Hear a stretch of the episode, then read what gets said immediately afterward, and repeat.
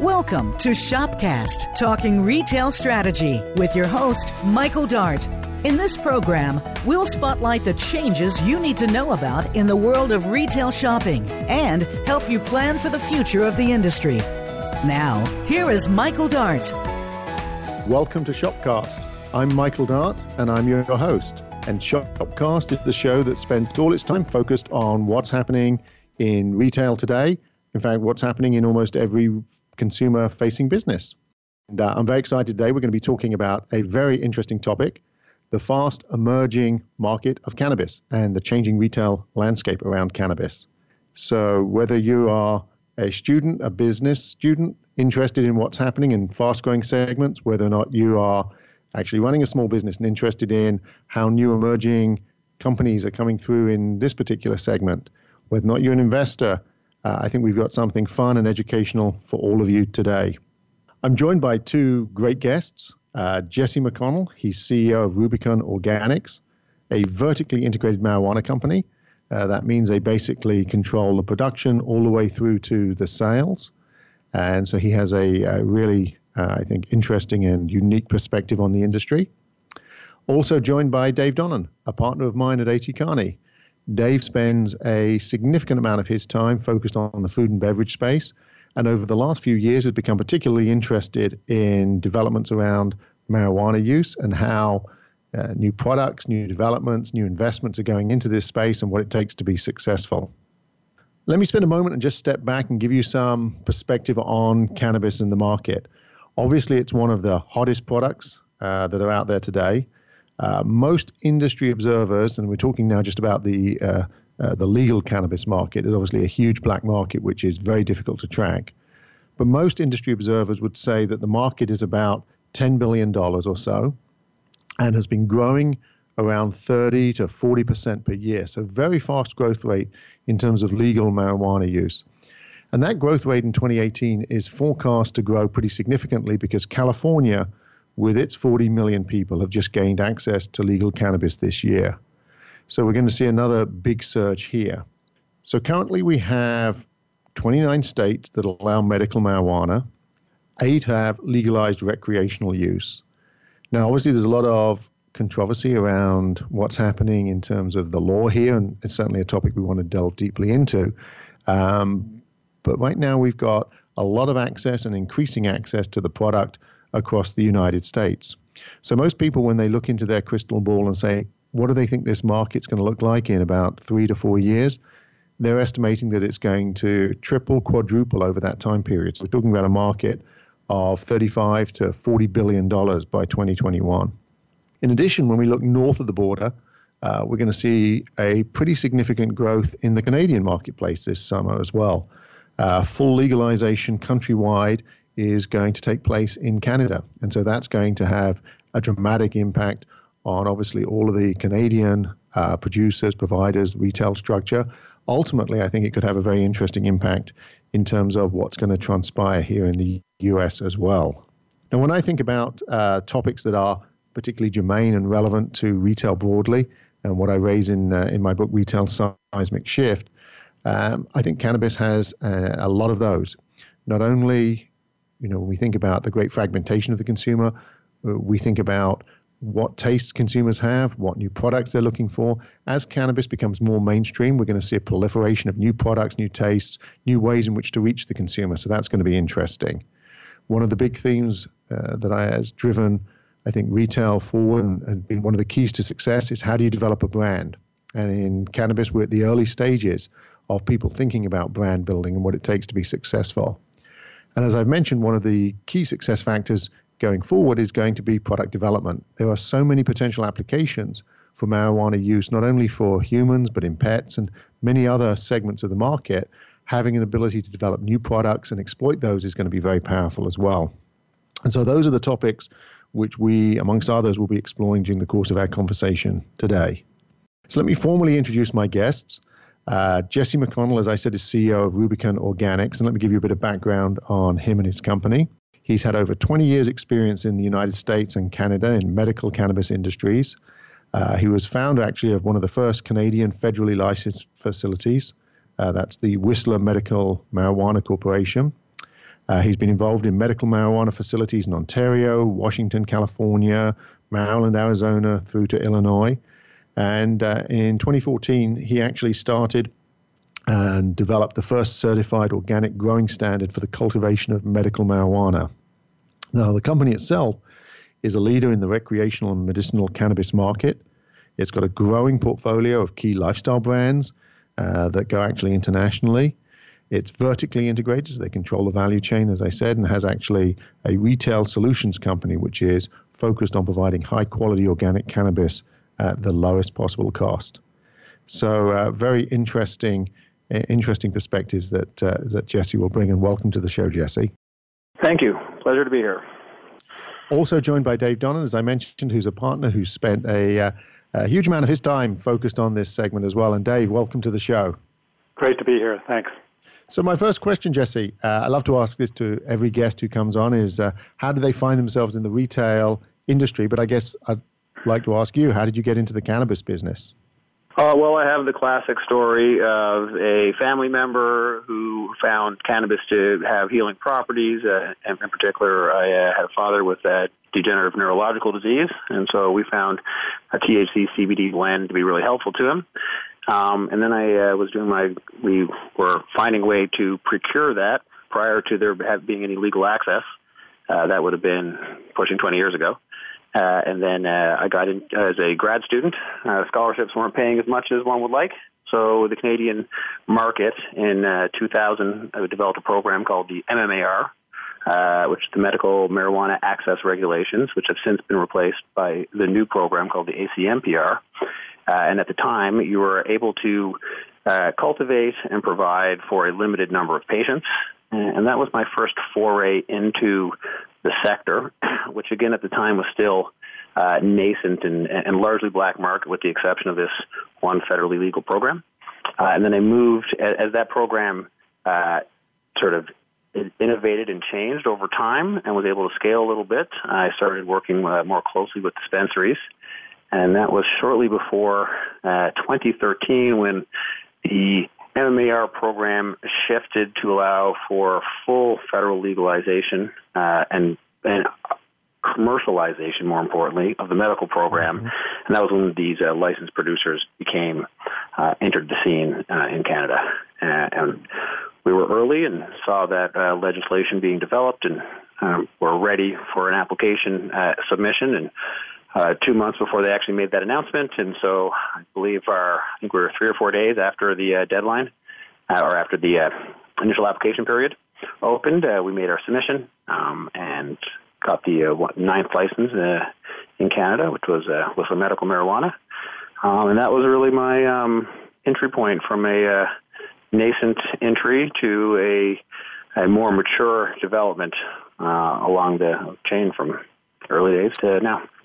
Oh, interesting. Very, uh, very interesting path that you took there, Dave. I'm sure your story was different, but what got you interested in the uh, cannabis business? Yeah, mine was a bit different. Again, a family member got me introduced to uh, Jesse and Rubicon, but my background, spending most of my time working in food and agriculture, I'd spent a lot of time on the areas of indoor grow, and actually was an advisor to an indoor growing facility in Chicago that grew uh, various leafy greens and things like that, and then got involved in the greenhouse industry, and that's where through again a family member was able to meet up with uh, Jesse and the team and got involved about two years ago and uh, joined the board on Rubicon and uh, have been looking at this huge, huge potential market that's growing and uh, wanted to be see it from a business perspective and how it's uh, how brands and products will emerge. So I'm excited to be here.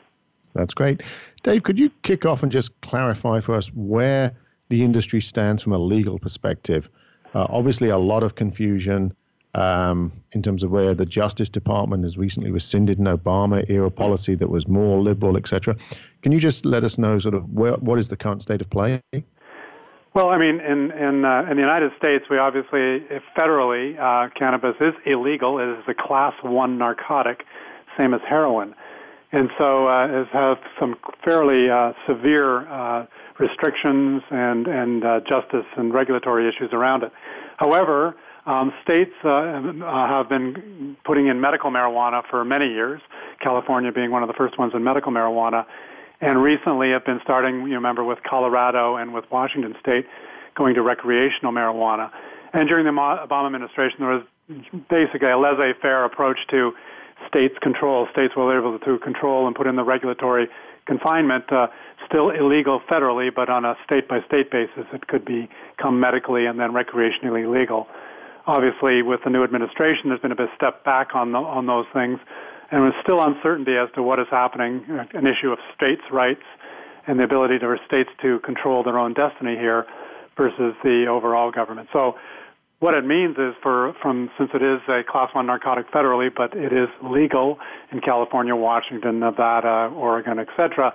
It makes it very difficult for companies to get involved, particularly companies that have to rely on any type of federal regulation. You know, liquor distributors, pharmaceutical companies, etc., who were looking at the market uh, during the Obama administration era are now finding are taking a step back and actually hit the pause button to try to figure out what is the legality of this and what's the impact going to be.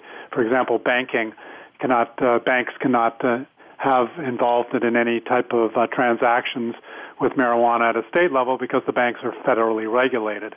And so what you're seeing is Canadian banks actually getting involved because Canada, as Jesse mentioned, would be going at full um, legal uh, this sometime this summer. And so it's uh, an interesting juxtaposition between Canada and the U.S. at this point as to how companies are getting involved either in the Canadian operations or looking at how to get involved at state by state level. Would it take a congressional act uh, at the federal level for marijuana to become legal? Or is uh, that something that could just be announced by the Justice Department? Um, if they, if the you know, Congress wishes to vote that in and approved by the Senate and approved by the President, they can make what laws they want to make. And uh, so that is obviously a potential that's going on. Right now, it's still such a gray zone where there's still a lot of pushback by by individuals, by large companies, but then there's a large, obviously, forward movement as well with the states, you know, seeing the absolute increase in taxation that's going on as well. I mean, you know, if you look at uh, just the taxation that uh, Colorado, Washington, mm-hmm. Oregon, et cetera, have, have received because of uh, legalizing it, it's, it's fairly large. And so, uh, you know, Colorado already surpassed $250 million in tax revenue. Um, um, so they're, you know, looking at a huge potential here from a, a well-regulated cannabis industry. Well, uh, we're going to take a short break. You're listening to Shopcast. I'm here, and we're talking about the cannabis industry. And when we return, we'll talk about how people are thinking about investing in it.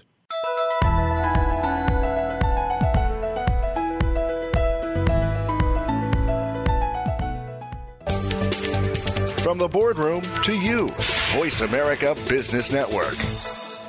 Only 12% of companies from the original Fortune 500 list remain on the list today. How do you ensure your organization stands the test of time? A.T. Kearney works with Fortune 500 companies every day to answer this question. Visit atkearney.com to find out more. The American consumer market will soon include six generations for the first time. Prepare for the era of personalization and total connectivity with insights from consumers at 250. Join the conversation at atkearney.com forward slash consumers dash 250.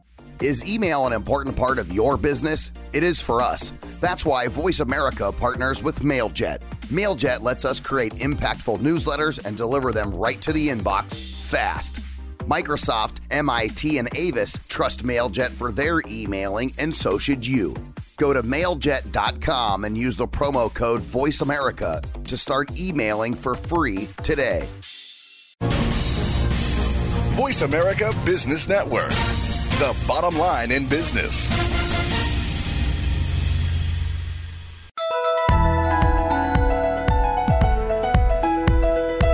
You're tuned in to Shopcast, talking retail strategy, featuring Michael Dart as your host. Now, back to this week's program. Welcome back to Shopcast. I'm Michael Dart, and I'm joined by my two guests here today, uh, Jesse McConnell and Dave Donnan. And we are talking about uh, the retail industry and cannabis and how it's going to evolve. So, my next question is obviously because of the complexity uh, that exists legally. How do investors think about investing in this part of the market? And, and Jesse, if I could start with you. So, yeah, what, what is the, the, the current climate and where are people putting their money and how, how do they think about this? Well, I think you need to start by dividing uh, the market up between the legal, uh, federal legal market and the federally mm-hmm. illegal market. Uh, and that is essentially the divide between uh, Canada and a few other jurisdictions and the U.S. marketplace. So there's no shortage of capital moving into the Canadian market. Uh, there's an adult use uh, market coming in August of this year. Uh, companies are ramping up. Uh, there's a clear path to licensing and a clear path to a very large marketplace. Estimations anywhere from five to twelve billion dollars, uh, depending on who you talk to. Um, so there doesn't seem to be a shortage or issues in that specific place. Now, the true marketplace, uh, in terms of size and scope, of course, is going to be the United States of America. Uh, and with the California marketing opening up, that's going to be the genesis and birthplace of the new global brands that I think you'll see move uh, across different spaces. Those that industry is much more fragmented, and raising capital is much more difficult in that space. Mm-hmm. The obvious initial problem being the federal illegality, uh, but that hasn't prevented high net worth private uh, investors from coming in. Um, you've seen few retail investors come into that space, mainly just due to deal access. Banks mm-hmm. don't want to touch that. Uh, there are exceptions. Rubicon has an FDIC bank back bank.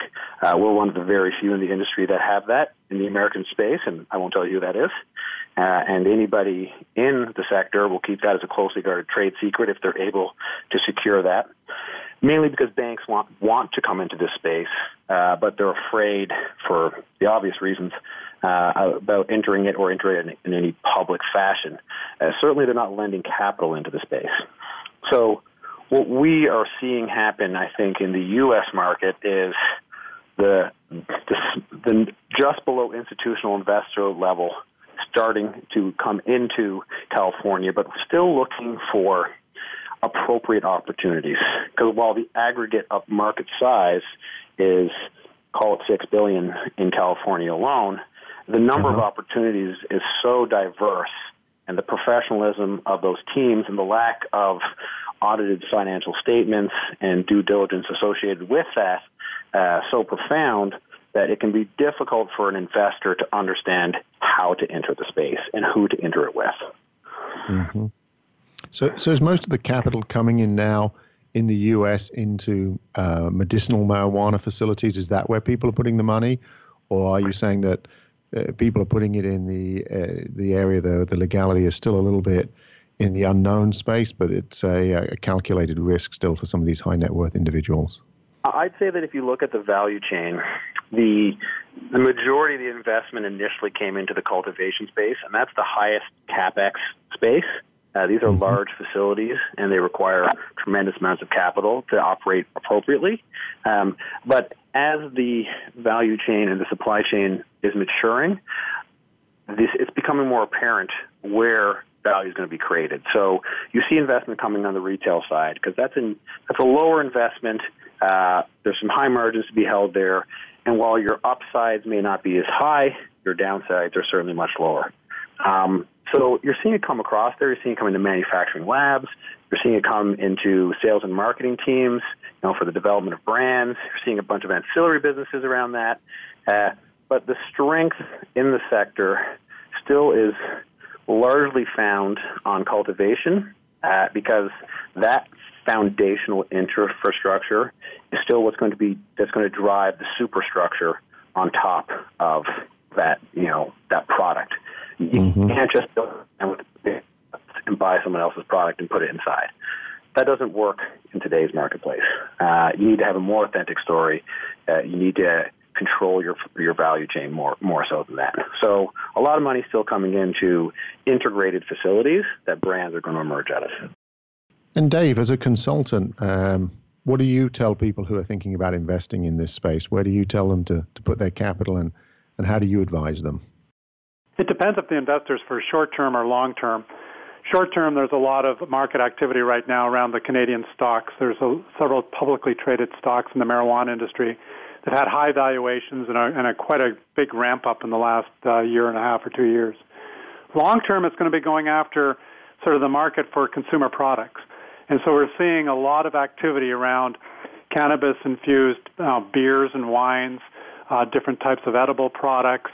Um, one of the big things at the most recent Expo West uh, new product show was cannabis infused pet foods, where uh, dogs uh, share the same active cannabinoid receptors as humans. And so CBD based and cannabis based uh, dog foods for older dogs to relieve muscle pain and aches and things like that are coming onto the market. So when I talk to investors, my my uh, counsel really is around watch the Canadian market because it'll be going fully legal, as Jesse said this August, mm-hmm. and um, look at how that market is evolving because I think no one knows for sure how the whole market from cultivation through extraction through branding and to to dispensary is going to work. Each state is a bit different in the U.S. Canada, even each province is a bit different, where Ontario will be a heavily regulated retail market, where Alberta will be much more of a independently owned retail market. So I, I think you have to watch each of the different marketplaces and really decide where you want to play. And then do you insert yourself at cultivation? Do you insert yourself at branding? Do you insert yourself at retail? The whole area of distribution has yet to be defined because it's still state by state and very small clusters of work. And so large scale distribution that you would see in pharmaceutical distribution or liquor and wine distribution really hasn't evolved yet. So I, you know, our, our counsel is really to watch some of the, the leading indicators here and really know when the timing is right to do the right investments.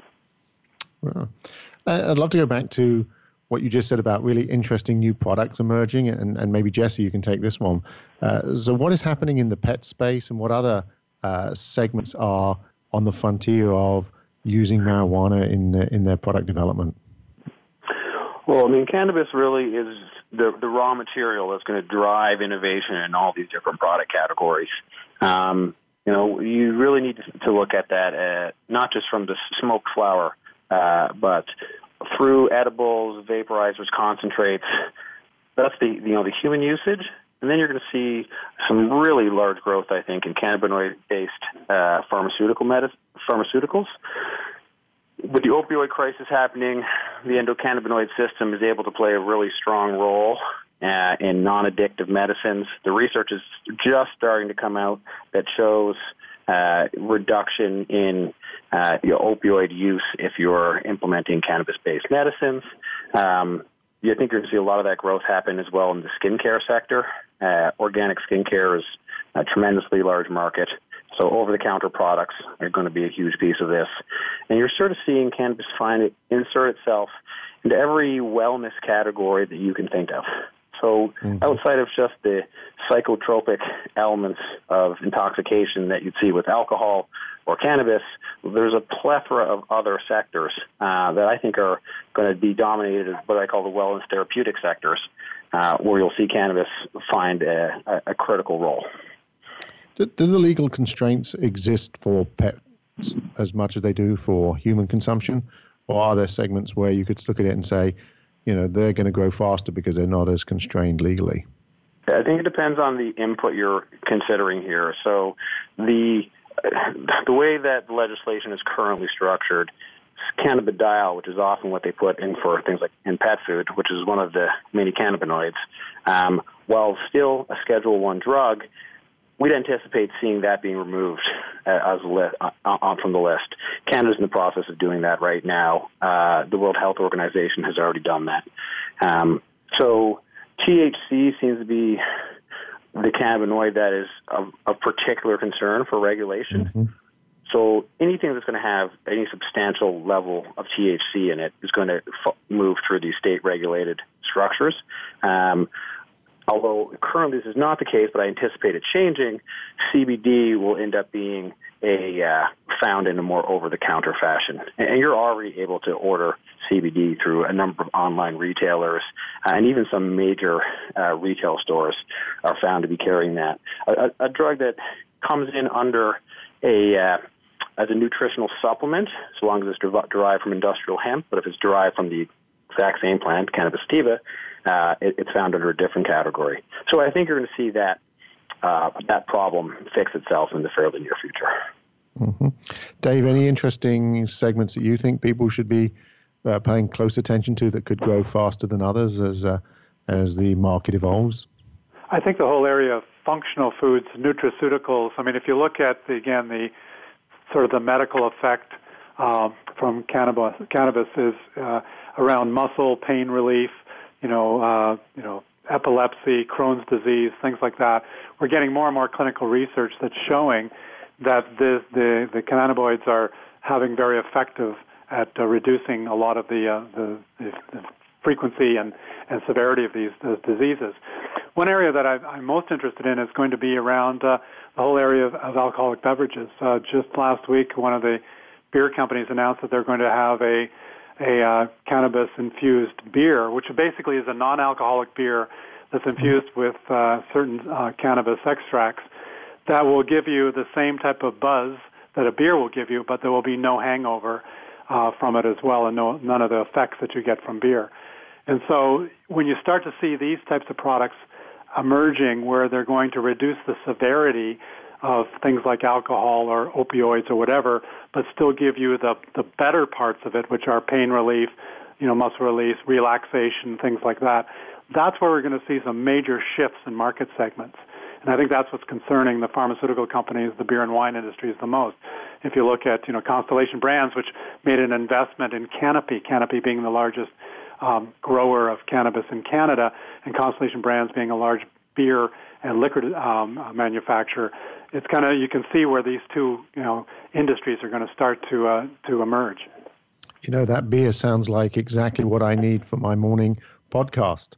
So hopefully sooner exactly, rather yes. than later. Just a bit of relaxation, yes. Exactly. You're listening to Shopcast. I'm Michael Dart uh, with Jesse McConnell and Dave Donnan, and we'll be back after a short break.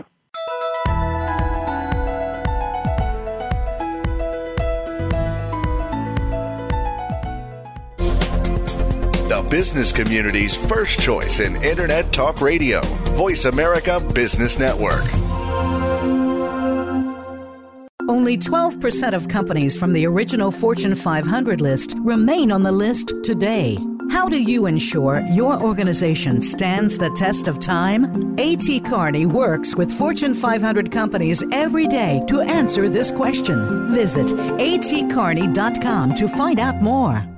The American consumer market will soon include six generations for the first time. Prepare for the era of personalization and total connectivity with insights from consumers at 250. Join the conversation at atkearney.com forward slash consumers dash 250. Have you become a member yet? Sign up now to become a member of Voice America. It's always free and easy. Plus, you get to take advantage of some great member benefits. Get unlimited access to millions of hours of on demand content across all of our channels. Keep track of your favorite episodes, shows, and hosts in your own customizable library. Find out what shows you might be interested in based on your favorites. Plus, you get insider access with our newsletter. Membership gives you more. Sign up at voiceamerica.com and click register at the top right. When it comes to business, you'll find the experts here. Voice America Business Network.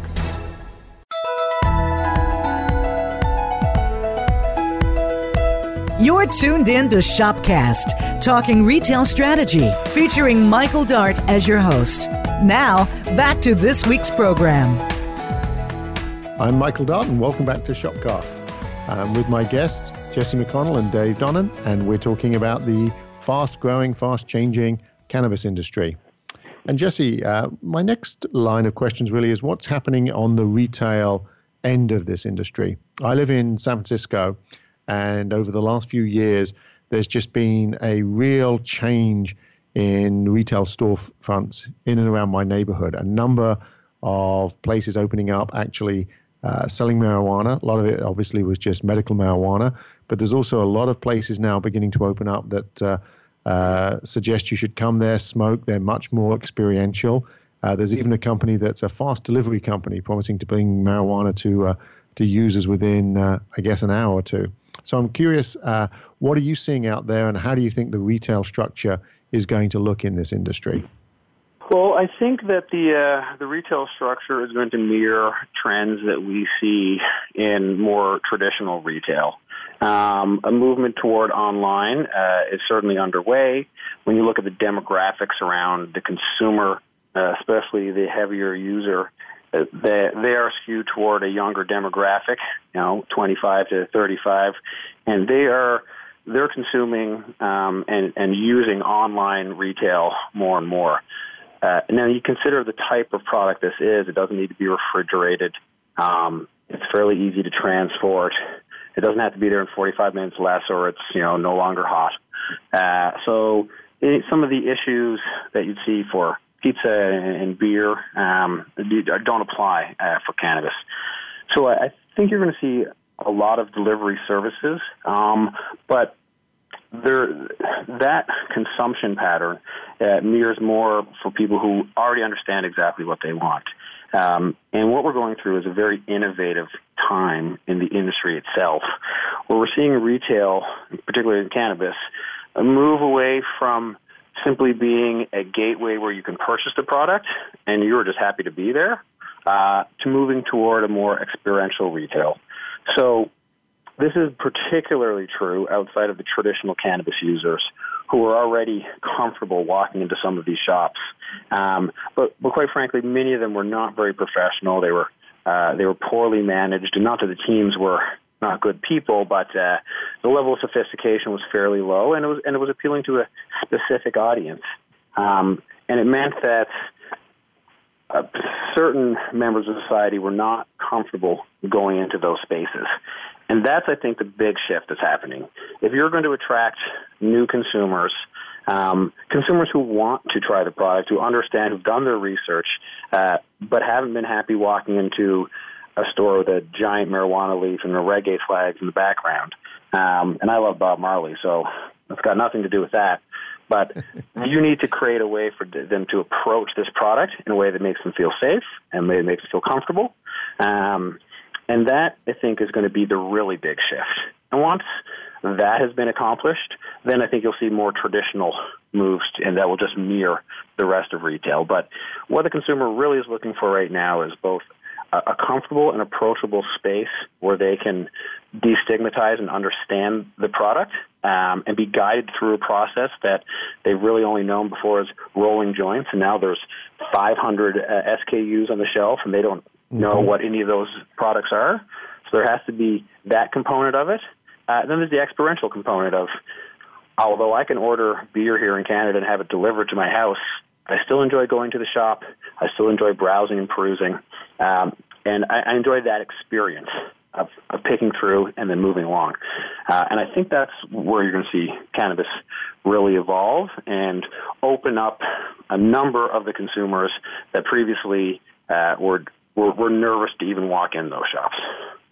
And Dave, when, when you look around maybe internationally where we have markets that are a little bit more developed in terms of their retail structure for this product, are there any lessons learned from those environments in terms of what's successful, what works, what doesn't work?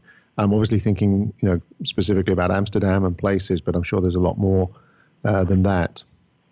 Yeah, Amsterdam's interesting because it, you know it is illegal in Amsterdam. It just happens to be something that uh, you can do inside the, the various um, cafe coffee houses there, and and no one really you know cares or, or matters.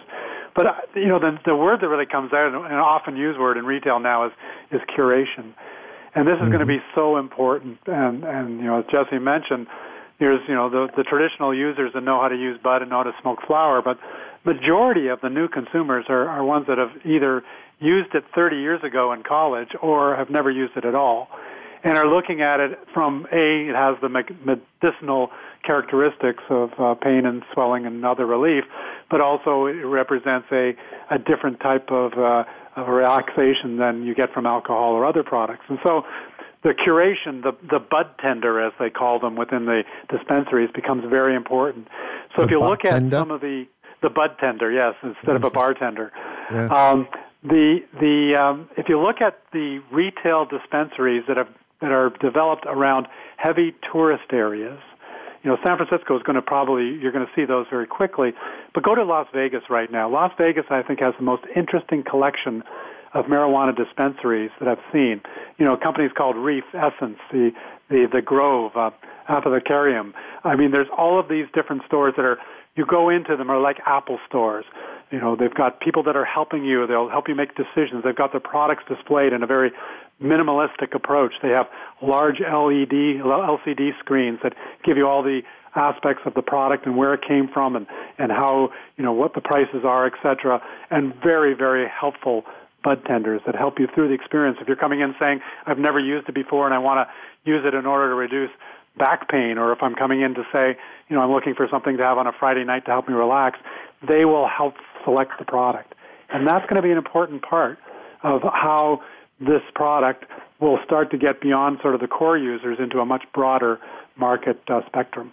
And those retail stores are for recreational use right now, or you don't need to. Uh, you when you go uh, into them, they're interesting. They're they're they're not. You know, you you walk in, you you show your ID and everything else, but most of them you go to the left to medical, and there you would have a independent counselor that will talk you through. Mm-hmm. Usually has some sort of a medical background, or you go to the right, and there'll be a counter place that looks like a Apple store, and uh, you know, again, uh, lots of uh, great fixturing. Some of them, um, like uh, uh, MedMen, is, is you know very much wood and, and oak and, and uh, you know very comfortable type of retail establishment. But they will have both in them right now. But you're going to probably see the evolution of the recreational side as becomes much more mainstream.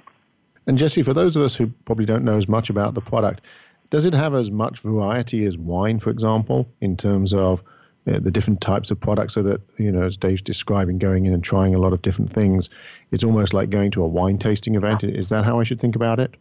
Uh, yeah, I think it, arguably it actually has more um, because uh, wine, to use the analogy, has a tremendous number of taste profiles, and you can get that same experience uh, with cannabis. Um, everything from piney notes to citrusy notes to, to fruity notes. Uh, so you can that's what they call the terpene profile. Uh, but then beyond that, there's the many form factors in which you can consume cannabis. So wine is consumed as liquid and liquid only. Mm-hmm. Uh, cannabis can be consumed as flower, as edibles, as concentrates, as vaporizer products.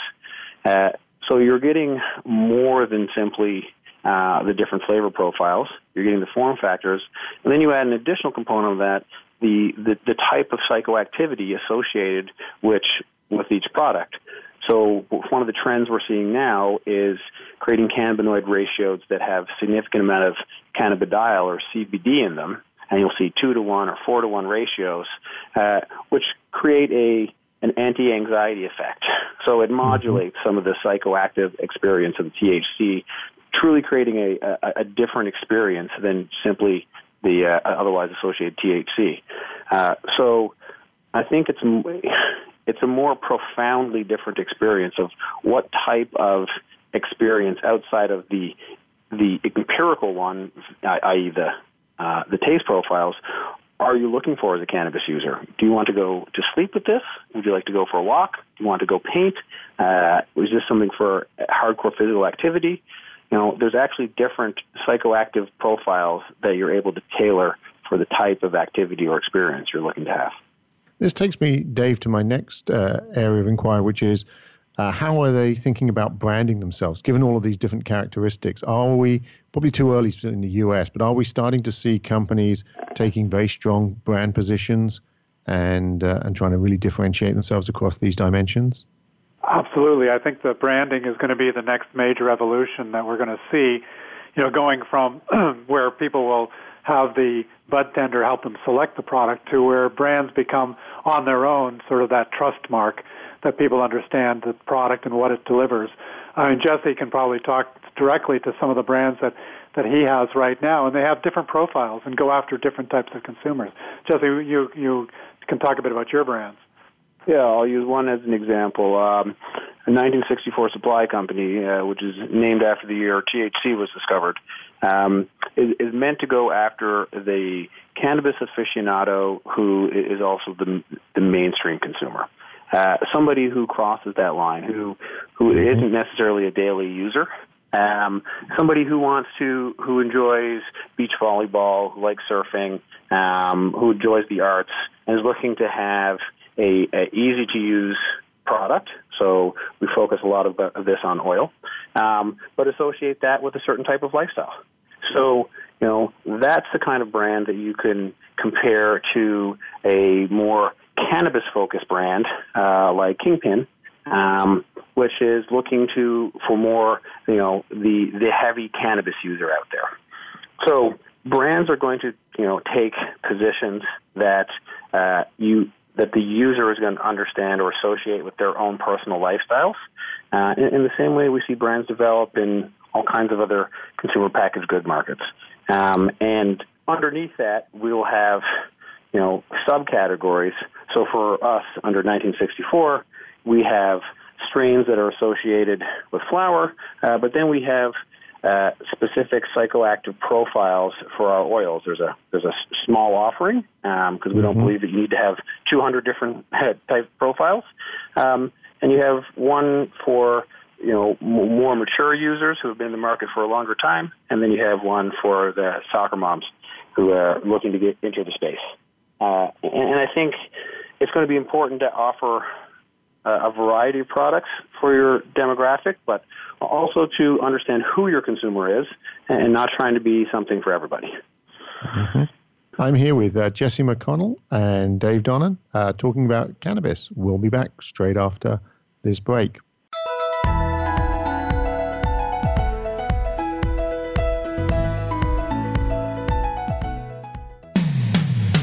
When it comes to business, you'll find the experts here. Voice America Business Network.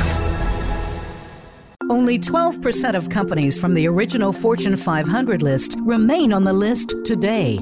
How do you ensure your organization stands the test of time? A.T. Kearney works with Fortune 500 companies every day to answer this question. Visit atkearney.com to find out more.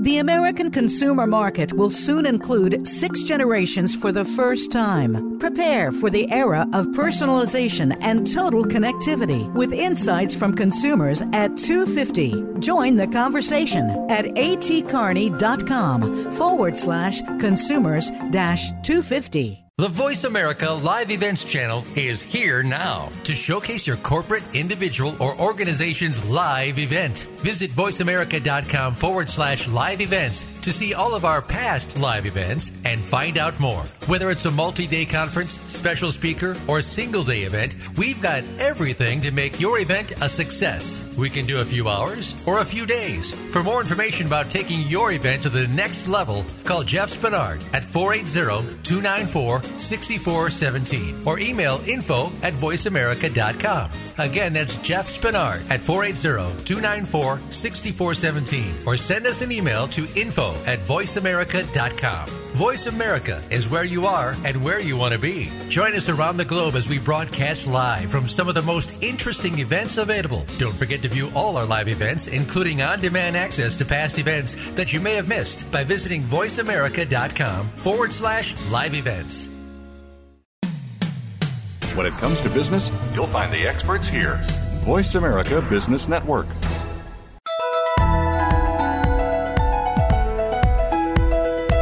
You're tuned in to Shopcast, talking retail strategy, featuring Michael Dart as your host.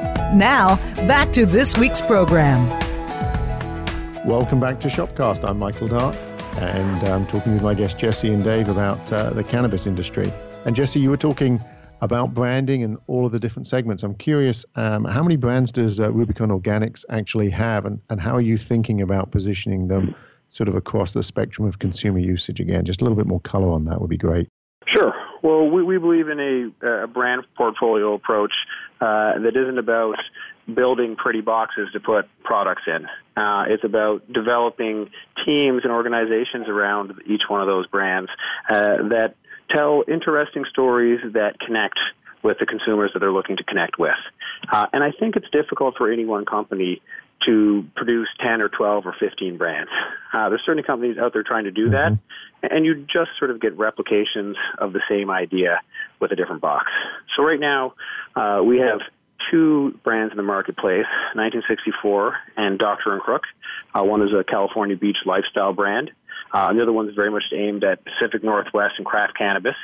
Um, we don't foresee there being the Coca-Cola of cannabis per se. Well, many are, are, are hoping that's going to be the case. Uh, I think that the evolution of the brand of brands is going to look more like a number of craft brands, where those brands truly are tailored to more specific consumer demographics. So we've got another two brands under development that are in stealth mode, so we can't talk about. Uh, and then the way that we believe brands are really going to develop, which is going to be partnerships and joint ventures where we might be able to help with our infrastructure and work with teams who have specific connections to specific consumer mentalities in the space, uh, and they're going to be able to tell their brand story, and we're going to help support that. So, so we look at it as, you know, brands are a bunch of decentralized entrepreneurial organizations, and then if we work together, we can uh, create economies of scale, uh, and we can create a nice portfolio.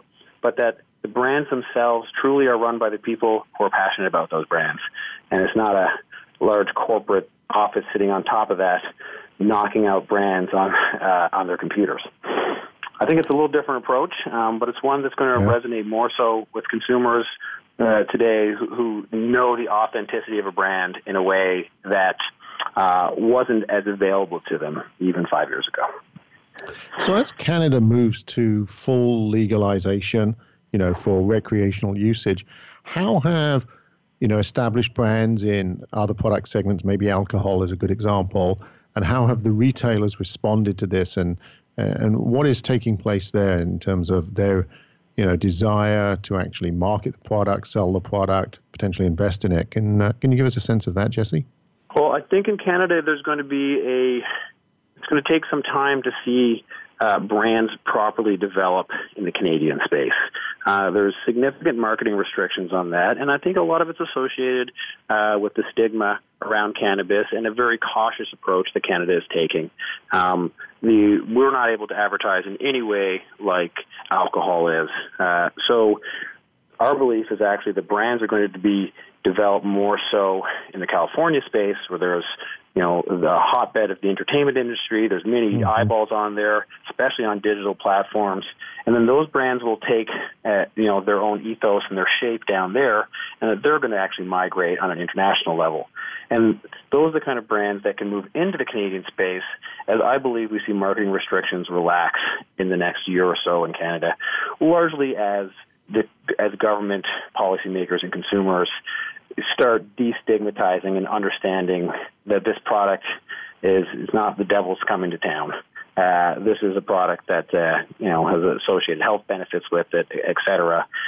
So I think brand uh, brands actually find their genesis and origin in the uh, largely in the California marketplace, and then you'll see that distribution in Canada. And, and Dave, how mainstream can cannabis go? Um, clearly, you've got companies I believe the American Cannabis Company, which has signed a deal with Walmart, Amazon, Home Depot to sell some of their ancillary products like potting soils and root probiotics, etc. Uh, I'm curious, you know, how mainstream you think it's going to go. Can these products go national? Um, what are you seeing out there? I, I think again, you know, given the time and, and as people learn more about it, it'll go very mainstream. Mentioned earlier about pet foods. That's going to be an area where you're going to see more and more uh, consumers are going to be, you know, able to feed, pet products to their um, their pets that have uh, CBD oils or or some sort of a uh, uh, CBD component to it. And you're also seeing with the emergence of some of the um, sports drinks. For example, think of a sports drink that after a workout that you drink that not only gives you your electrolytes, etc., but also reduces the pain in your muscles and helps you relax.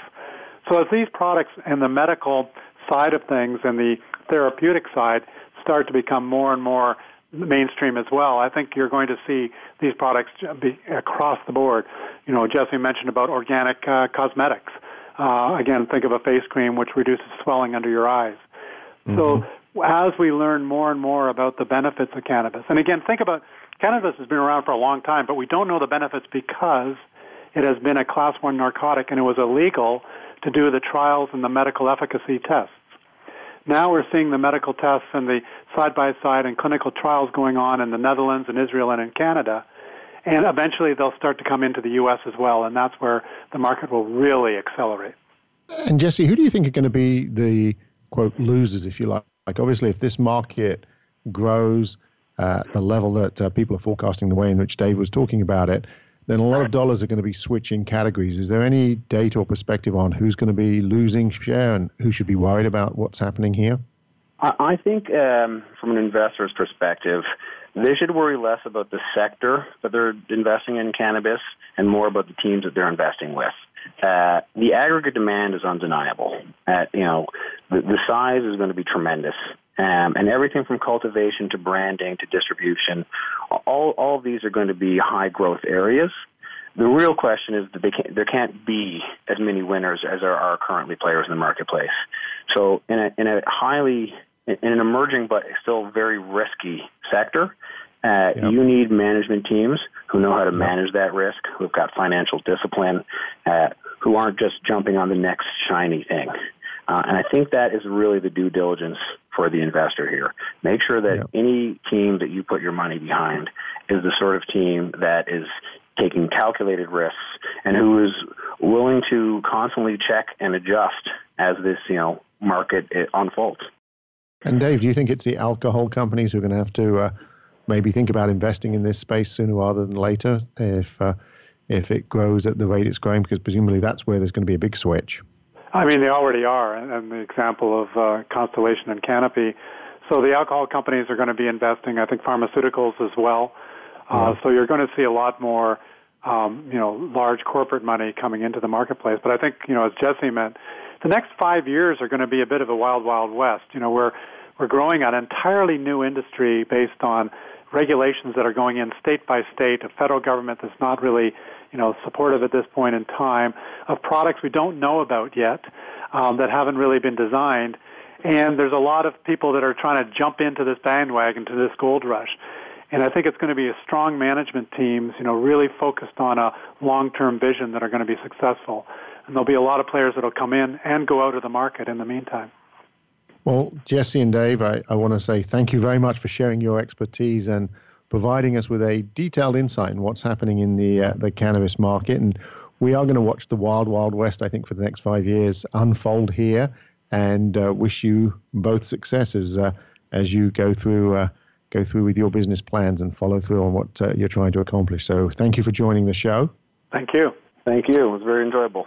So I'm Michael Dart, and next week we will be interviewing David Jaffe. Uh, David Jaffe is the CEO of Ascena, um, brands including Ann Taylor, Loft, Maurices, Justice, Dress Barn, and he'll be sharing with us his insights on how he thinks the retail landscape's changing in a completely different category, obviously women's apparel, um, but thank you for joining us and look forward to seeing you again all next week.